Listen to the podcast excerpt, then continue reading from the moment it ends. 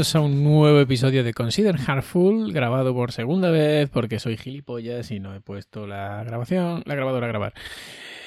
Bueno, esto pasa en los mejores podcasts, hay que decirlo también, ¿eh? No, no... Solo que aquí somos transparentes. Somos transparentes, lo decimos.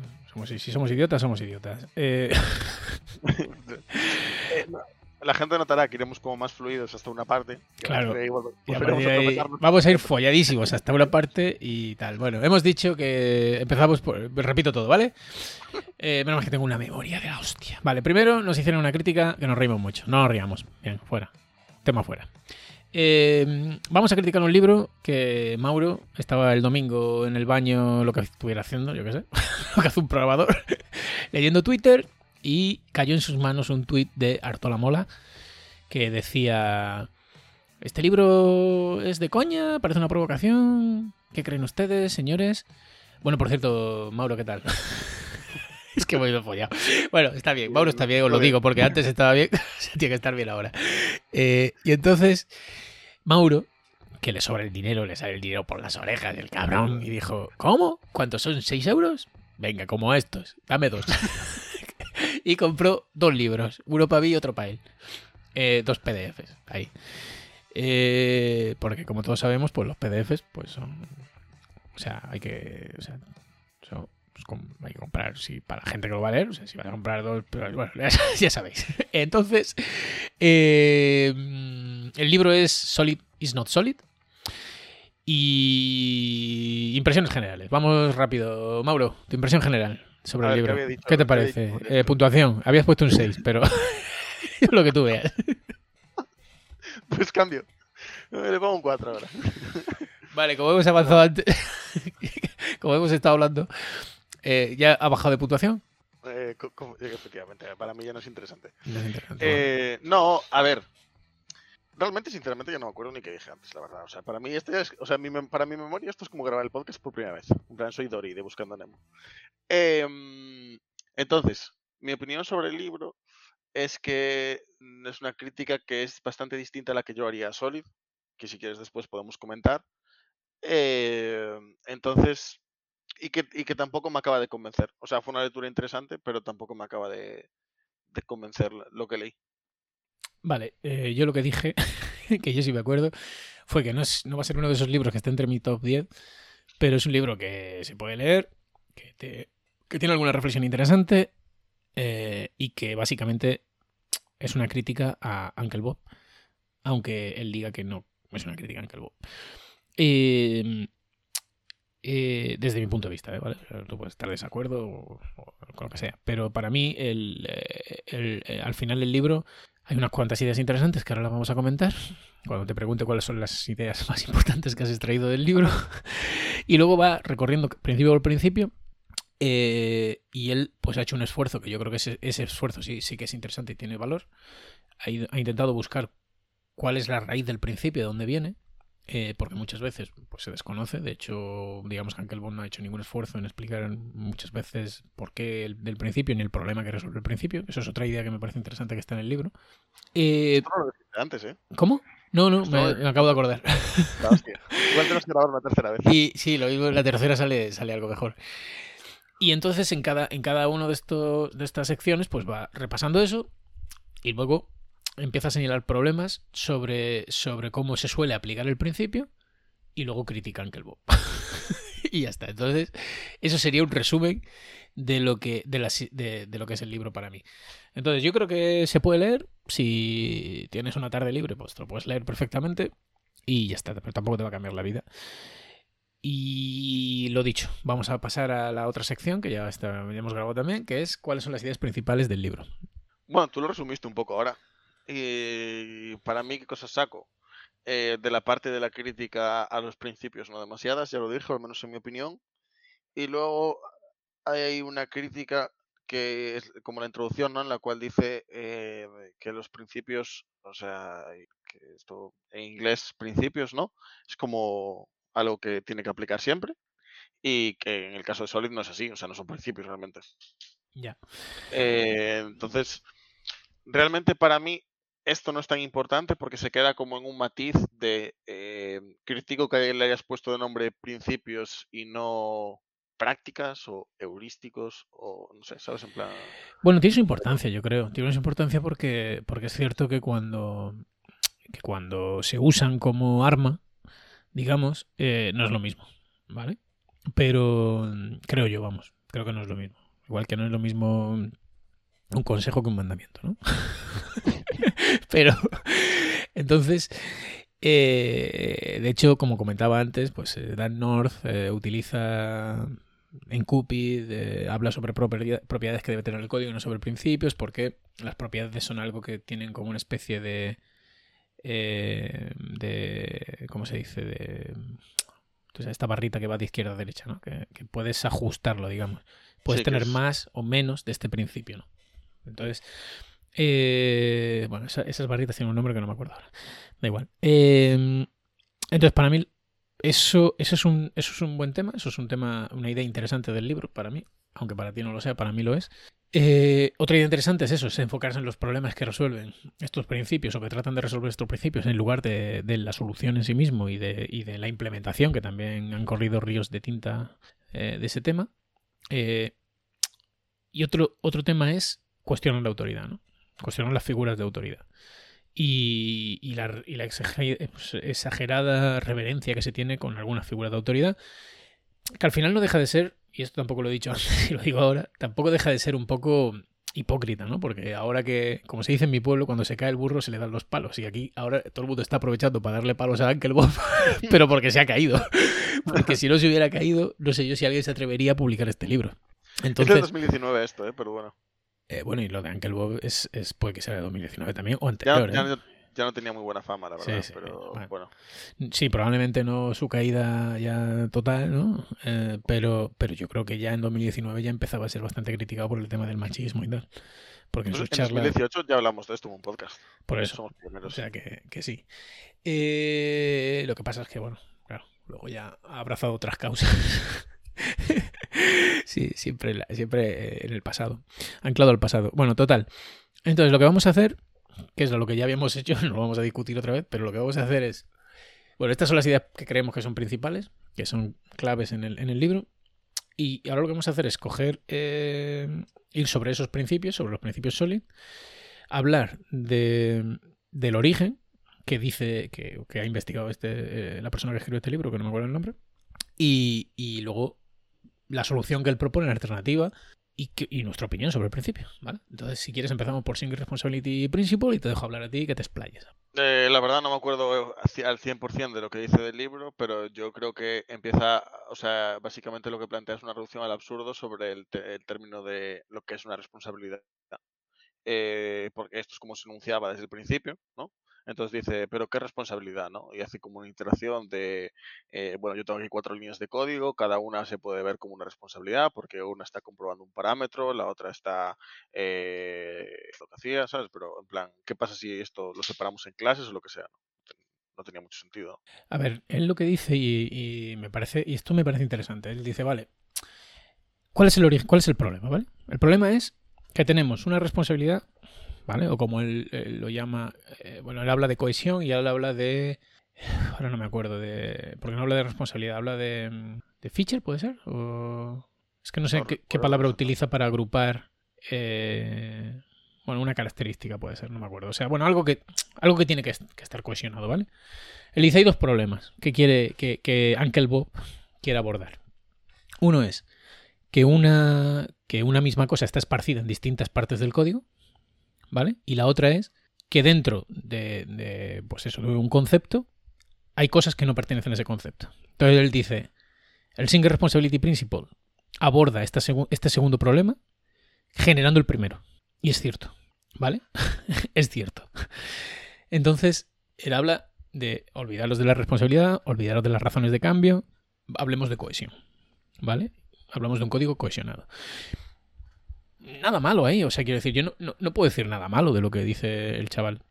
Eh, luego él hace unos cuantos ejemplos y tal, intentando aplicar Single Responsibility Principle, que pueden ser más o menos cuestionables, porque, porque claro, y ahí es verdad, tiene razón, quiero decir, no hay, no hay una guía de cómo aplicarlo. Al final es, es muy subjetivo, ¿no? Que es lo que tú crees que es un eje de cambio, eh, no sé cuál es la responsabilidad de esta. Pero la cohesión también es subjetiva, ¿no? La cohesión también es subjetiva, efectivamente. Entonces, de hecho, ese es el rollo. Es que él propone una solución basada en la cohesión y para mí es cuestionable también cómo él lo hace. No sé si te acuerdas, pero bueno, él coge un controller de Ruby y mete todo ahí. Y dice, esto está mm. cohesionado. Porque aquí lo que se hace es crear usuarios y hay todo lo creación de usuarios está aquí, en un controller. Bueno, sí, claro. vale. o sea, sí, sí. vale, cohesionado está. Ahora, acoplado también. Entonces, bueno. Eh... Pero bueno, este con diferencia es el principio para el que más tiempo dedica. Y, y yo estoy bastante de acuerdo con lo que dice de todas maneras. ¿eh? Y creo que sí, que, que, que se abusa mucho o sea, se hace demasiado diseño upfront usando Single Responsibility Principle. Yo creo que ese sí que podría ser algo que podríamos aprender. Quiero decir, eh, a lo mejor dividimos demasiadas cosas eh, a priori, basados en nuestra experiencia o en lo que sea, pero complicamos mucho los diseños porque luego es verdad que para hacer una historia tienes que tocar 27 ficheros. Y eso no está bien tampoco, evidentemente.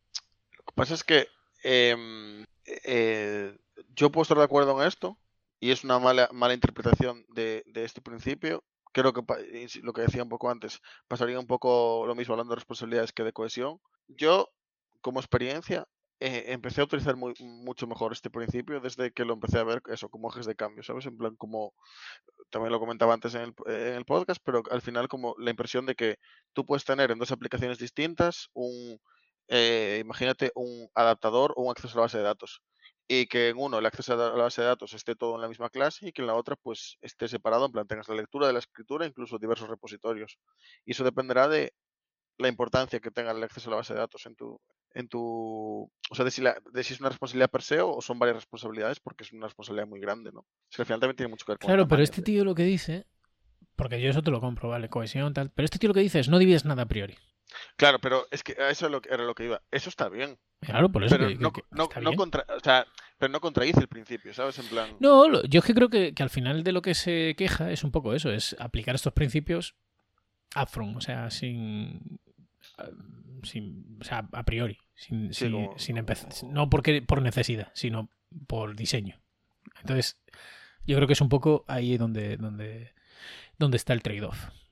De decir, bueno, pues eh, yo voy a aplicar esto, pero cuando convenga, cuando me convenga a mí, cuando tenga claro que, son responsabilidades distintas o, ejes de cambio distintos, o que el, esto, la cohesión de esto ya no está tan clara porque ahora ha crecido y esto deja de ser algo que debería tener esta relación tan fuerte. No sé. ¿Vale? Eh, poco más creo que se puede rascar aquí. No sé si tú quieres decir algo más, pero yo creo que más o menos está todo dicho. Tampoco. Vale, siguiente. lo que podemos decir ahora es que a partir de aquí es cuando cortamos el podcast. Vale, o sea, aquí ahora ya es cuando nos atrancamos. Viene el barrizar, ya bu, bu, bu, eh, el motor hace perla, olvidaos. Aquí ya se acabó la fluidez y ya hay que relajar los caballos. Vale. Siguiente principio, Open Close Principle. Vale. Eh... Aquí ya aquí entra saco el pavo. aquí entra saco. Este, este, este, no me, este me encanta. Este dice, este es para. Hijo de puta, dice, este es para ver si te has leído lo, si te has leído los principios. Bueno, una cosa antes de entrar en estos principios. ¿Estás de acuerdo con que el único que vale la pena es el, es el de Singer, Responsibility Principle, que es lo que él dice? Dice, a nadie le importa una mierda del resto. Eh, con algún pequeño matiz, pero sin duda es el más importante. Hay otros que desde luego me parecen incluso negativos. Eh, y, o sea que a partir de aquí estás de acuerdo con él. Correcto. Estás prácticamente de acuerdo, vale. Por eso, por eso, es que esto no lo dije ahora, pero me llamaba la atención que la crítica más grande es con la que menos estoy de acuerdo, que es con el de SRP. Porque es, que yo no veo que sea la crítica más grande. De hecho, para ti es la crítica más grande, no. Es en el que más tiempo empleo y yo creo que precisamente emplea más tiempo porque, eh, porque es importante. Es, el, es importante. Y luego en el resto va a saco y critica a saco y, y lo lleva al ridículo a saco hasta el punto de que, bueno, es muy gracioso, pero bueno, es el Open Close Principle. Eh, Vale, es el. Es que no me acuerdo cómo decía el, el, enunciado, pero. Era... Sí, dice que es, que es, para comprobar que te leíste los Ah, eso, que, o, cómo, cómo, chequear, ¿no? Si alguien se ha leído los principios.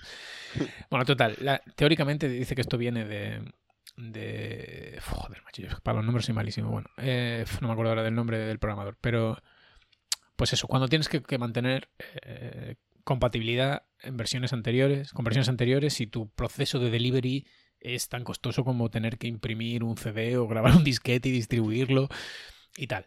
Que de este, de este problema original eh, Bob, y aquí es cuando, yo digo que, al final esto es una crítica a Uncle Bob, porque ahora es cuando dice, pues Uncle Bob convirtió esto en una necesidad como algo súper importante que no tiene puto sentido. Entonces, bueno, esto no es una crítica al principio, es una crítica a Uncle Bob. Él puede decir que no, pero es, una crítica a Uncle Bob. Eh, estoy de acuerdo, quiero decir. Eh, yo nunca lo entendí. O sea, es como todo. Quiero decir, bueno, sí, claro, open, close, vale. abierto para extensión, cerrado para cambios, vale. Eh, si no lo. Si, si no lo llevas al ridículo, quiero decir, lo aplicas más o menos en tu diseño con sentido, pues puede tener sentido, pero claro, eh, es lo dicho. Eh, al final esto requiere que la persona que, lo, que, está usando estos principios tenga experiencia y diga, no, no, esto no tiene puto sentido, esto sí, eh, da igual. Pero además, em, que es verdad, o sea, que, que, en ciertos casos está guay, pero como que ya a día de hoy aplica mucho menos, ¿no? O sea, como que tienes hay varias técnicas de, para hacer parallel changes, incluso tienes bueno, es que el hijo de puta, el hijo de puta ahí en algún, en algún principio, no sé si es en este o en otro, que dice, dice, esto solo te aplica si haces Java. Y si haces Java, Solid es el menor de tus problemas. Creo que no es en este, creo que es en el de, en el de las interfaces, ¿no? El de ISP. El de Lisbon es el siguiente, bueno, pues vamos no, no, el de, no, no, el de ISP, el cuarto. Ah, sí, el de Interface Segregation, vale, perdón. Eh, pero bueno. Eh, sí, el de Lisbon Substitution Principle. Bueno, este no dice nada malo. O sea, este dice, estoy de acuerdo, pero no, que ¿de verdad me estás diciendo que para esto necesitamos un principio? Correcto, es que este, este para mí es lo mismo que yo le diría a, tanto a la L como, como a la D. Que, bueno, a la D, no, a la D, a la D tampoco. No, pero es eso, o sea, a mí Liskov me abrió los ojos, pero tampoco es que no es una cosa que apliques como mucho tiempo, porque no, es, un problema que tengas a menudo. En plan, el de tengo varias clases que implementan la misma interfaz. A ver, esto, esto a mí no me abrió los ojos, esto ya siempre fue un antipatrón, quiero decir. Claro, es que hacer tu código que tenga que mirar qué tipo le llega. Eh, siempre fue un antipatrón y se usaba pues se usaba con cuidado quiero decir pues aquí no me queda más remedio y tengo que usarlo por lo que sea la razón que sea y ya está es como la reflexión, ¿no? La reflexión está muy guay, pero también hay que usarla con cuidado. Quiero decir, vale, o sea, es código. bueno, eh, eh, está bien. O sea, quiero decir, son herramientas que tienes ahí. Claro que puedes comprobar, hacer un chequeo de tipos y hacer un código. Eh... Claro, a mí, por ejemplo, de hecho. Sí, Parte de una idea que es la de usar herencia, que ya yo ya no me acuerdo la última vez que lo hice esto. Claro, eh, pero bueno, eh, sí, o sea, sí, pero a mí lo que me hace mucha gracia de este principio, él, él aquí no dice nada, aquí dice, bueno, esto viene a resolver el problema de que evidentemente tú usas herencia, eh, estás ejecutando cosas distintas dependiendo del tipo que recibes, ahora recibes un tipo para el que tu código no está preparado y cruje todo o no hace nada, o lo que sea. O sea, básicamente, vamos, un problema de orientación, o sea, de orientación a objetos típico. ¿no? Entonces, esto ya era un. Pues no, sé si un principio o, una propiedad o un consejo o una best practice. No, no hagas esto, a no ser que lo necesites por un caso muy concreto. Pero no lo hagas, ¿no? Entonces vino este, lo metió ahí en la L y dijo, y a mí lo que me encanta es que dice, ¿por qué le puso Lisbo? Es que eso es lo mejor de todo, tío. porque necesitaba una L. Porque el paper del que saca el principio, que no tiene absolutamente nada que ver con el principio, de hecho, el paper del que saca el principio habla sobre subtyping en orientación a objetos, creo. Y fue escrito por dos, Lixbox y Wing. Y dice, y hay una línea que dice, pobre Wing nunca tuvo la oportunidad. Porque claro, con la W no le cuadraba nada bien para, para los principios. Entonces, está guay porque aquí hay dos secciones. Una dice paper que nos gustan y que no leemos, paper que no nos gustan y que tenemos que leer para hacer este libro. Y, claro, él se leyó eh, los dos papers, el de, el de Pur y el de. O sea, el de Pur, coño, el de Wing y el de Lisbo. Y habla de eso, de subtyping y tal, que no tiene. principio no tiene nada que ver con el principio. Y según él, a partir de ese paper, eh, Uncle Bob generó otro paper de 11 páginas, que, que por lo visto es donde sale este principio y que por lo visto está lleno de, de, incoherencias y tal. No lo sé, no lo, puedo, no lo puedo saber, yo no me lo he leído ni me lo voy a leer. y ahora menos. Ahora que cualquiera te pilla con un paper de Uncle Bob, vas a la cara. Entonces, yo paso de leerlo. Pero, pero sí, vamos, al final yo recuerdo que esto era, eh, cuando estudiaba los principios Solid, era, bueno, que no, que no mm, cheques tipos cuando vas a implementar funcionalidad eh, en herencia y tal. Bueno, pues ya está. Pues vale, bien. Nada, nada que no supiéramos. Interface Segregation. Este, este también la hostia. Eh, claro. Aquí te dice, si necesitas este principio, probablemente hagas tu código mal. Es así.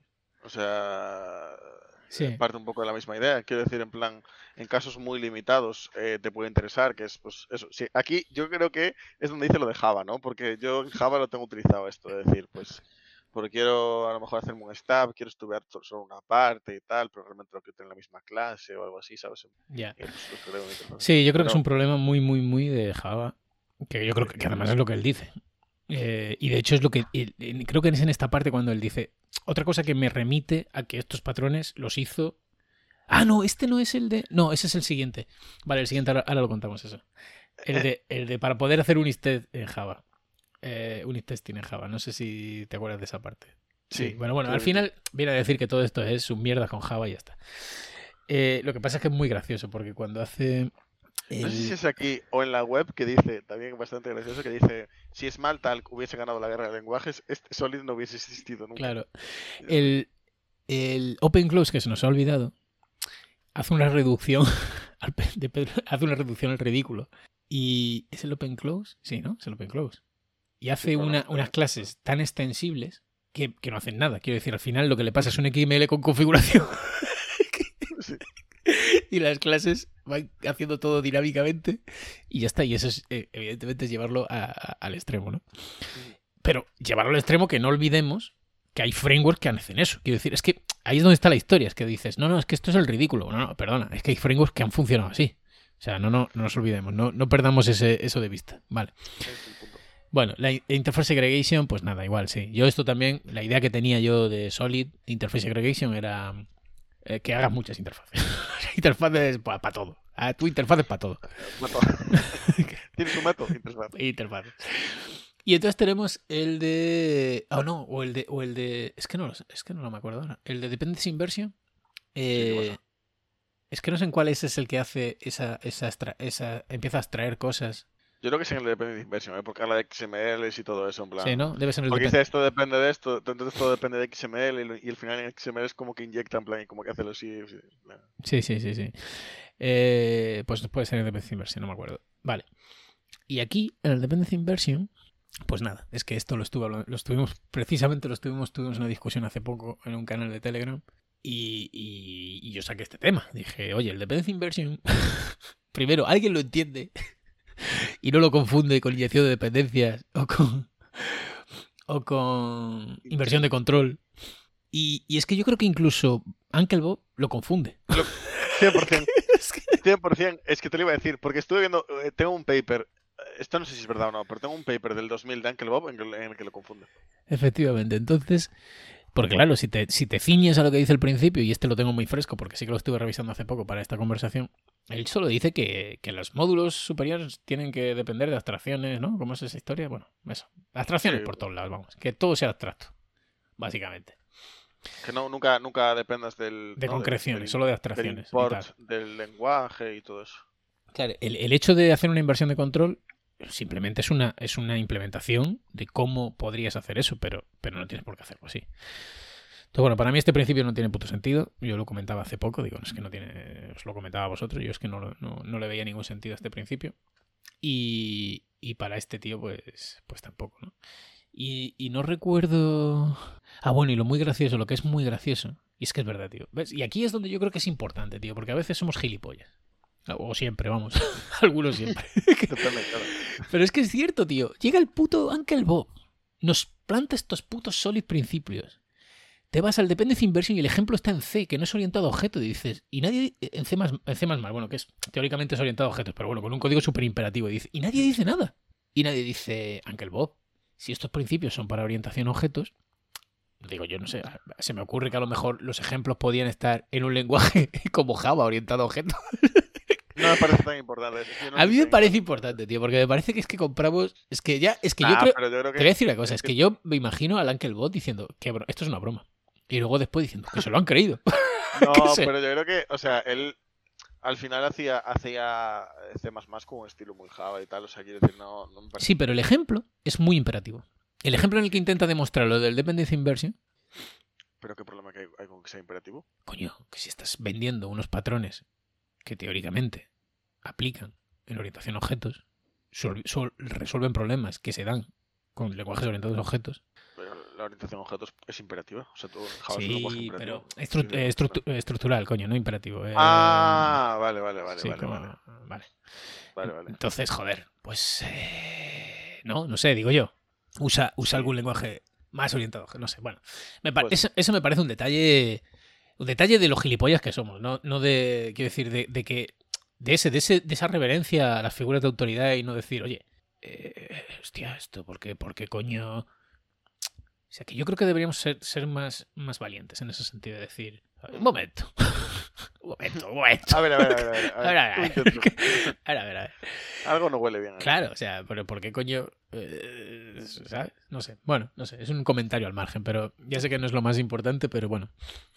Eh, me parece, me parece una, una, una señal de, de eso, de, de, bueno, de de lo poco críticos que somos a veces con estas cosas. Pero bueno. Eh, pues nada, y hasta ahí, hasta ahí llega el libro. Y tú quieres añadir algo al final sobre Soli.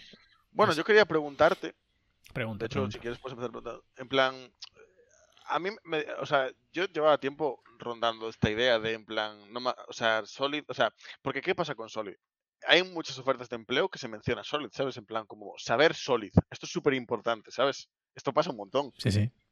Hombre, a mí, yo vi una oferta de empleo que decía, si te has leído Clean Code de Martin Fowler. Tío, vaya cacao, vaya cacao tienes, loco. Ah, estás bebiendo agua. Espera que eh, lo describo. Mauro coge una botella de agua, la alza sobre su hombro. Oh, se le está... Oh, oh mama, qué, sexy. Si no me río mucho. Qué sexy. Em, mm, sexy thing. A ver, uh, es que... Oh, mama. Dime. Eh, nada, si quieres lo convertimos en un podcast erótico. ¿eh? Venga, tira, tío. Si es que te eh, No, que quiero decir que es eso. Al final eh, se le da muchísima importancia como que es el, el, lo que tienes que saber fundamentalmente para saber hacer buena orientación a objetos o buena programación en general y tal. Y yo llevo tiempo pensando en que yo creo que no, pero eh, estos días me hice la pregunta de entonces, ¿qué creo que, que es importante para mí? ¿no? ¿O cómo, cómo resumiría? Me parece guay. Entonces, yo al final llegué a la conclusión de que cuando programo barajo, barajo como dos tipos de cosas. O sea, por un lado hay como una serie de heurísticos que intento utilizar para entender si mi código va bien o no. Y en esa categoría se podrían meter como las eh, cuatro reglas del, diseño simple o for rules de simple design de Kent Beckson.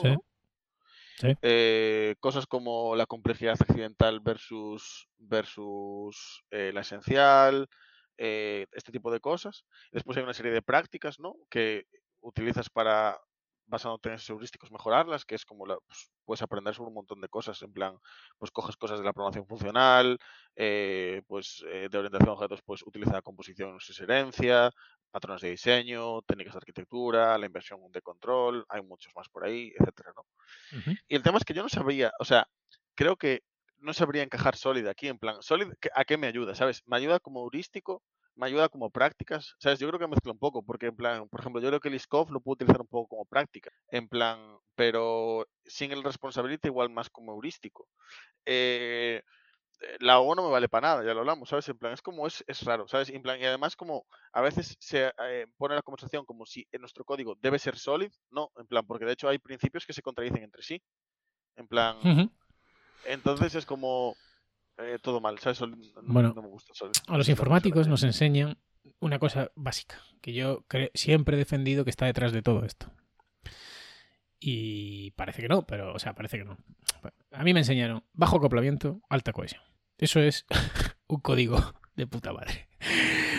Eh, estoy de acuerdo contigo en el resto, o sea, al final lo que aplicamos, pues eso, yo, pues cierto es pues inmutabilidad, no sé, cosas que vas robando de aquí y de allá y que pero bueno, tú al final lo que buscas es un poco clean code, ¿no? O sea, pero yo no, hablo del clean code de Uncle Bob, sino un código que a ti te parece limpio. Y ya está. Al día siguiente, cuando lo miras, dices, ¿por qué mierda dice esto? Igual, siempre, ¿no? siempre. Fácil de mantener. Efectivamente. Pero, pero estaría guay, o sea, me gustaría hacer una lista.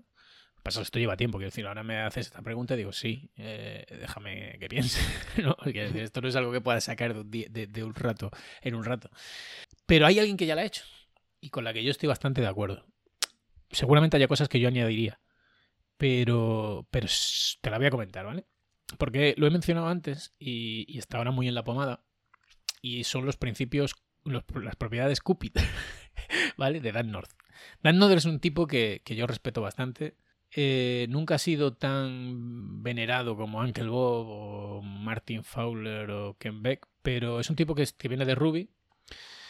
Eh, yo lo conozco porque fue el primero que empezó a hablar de BDD, de Behavior Driven Development.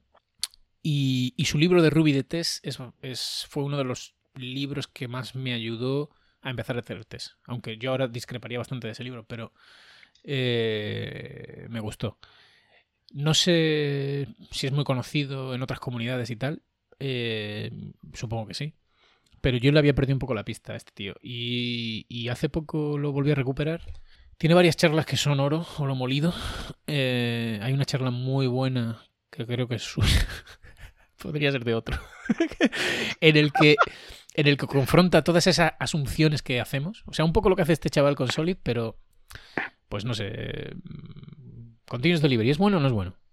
¿Sabes? Y entonces él dice, pues es bueno, tal, no sé qué, pero ¿qué pasa si este es tu contexto? Entonces, ¿no? Hace como ese tipo de historias que creo que, está bien, que está bien hacer de vez en cuando. Y bueno, Cupid, básicamente es el acrónimo, of course. Quiero decir, además, este tío ha dicho, hostia, si tanta fama tuvo Uncle Bob, lo voy a hacer yo los gilipollas. Entonces dice que el código debe ser eh, composable, que sería. ¿Cómo es? Em, que se puede componer. Eh, bueno, que se puede componer. Es que no sé si tenemos una palabra en castellano para decir eso. Ni idea. Sí, será, tiene que haber. Bueno. Eh, filosofía Unix, ¿vale? Pero esto es interesante porque él dice: no, no es una única responsabilidad, sino que haga una sola cosa, que es la filosofía Unix, ¿vale? Eh, predecible, que es básicamente es testeable. O sea, ahí está. Idiomático, que eso, bueno, hay que desarrollarlo, pero está bien. Quiero decir, es básicamente que, pues que el, equipo esté confortable con cómo se hace el código, ¿no? Y que todo el mundo haga el código de una manera similar y tal. Y que esté basado en el dominio. Que esto yo creo que es también otra parte importante que tú no has dicho y que yo sé que tú pones bastante hincapié. Eh, entonces, bueno, estaría guay intentar sacar una lista de cosas que solemos hacer en el curro. Y, yo me, tomo el reto y lo intentaré. Pero pero es complicado. ¿eh? Y bueno, esta, esta, hay, hay, una charla de, de Cupid eh, que hizo hace poco online para, para, una conferencia de Java, que está en YouTube, o sea que la podéis ver, y me parece muy interesante. De todos modos, él dice que va a seguir escribiendo sobre esto, no me extrañaría sacar un libro. y, y bueno, eso que está, está. Estoy bastante de acuerdo con esta forma.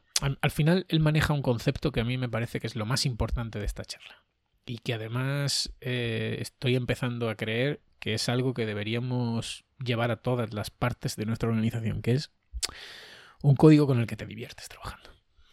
Y, yo creo que sí, que eso debería ser la sensación. O sea, todos sabemos lo que es un código bueno y lo que no es un código bueno. Un código con el que te lo pases bien, un código que estás sufriendo. Entonces deberíamos intentar, pues eso, hacer un código con el que te lo pases bien. Wow. Que, acabaste con gancho, ¿eh?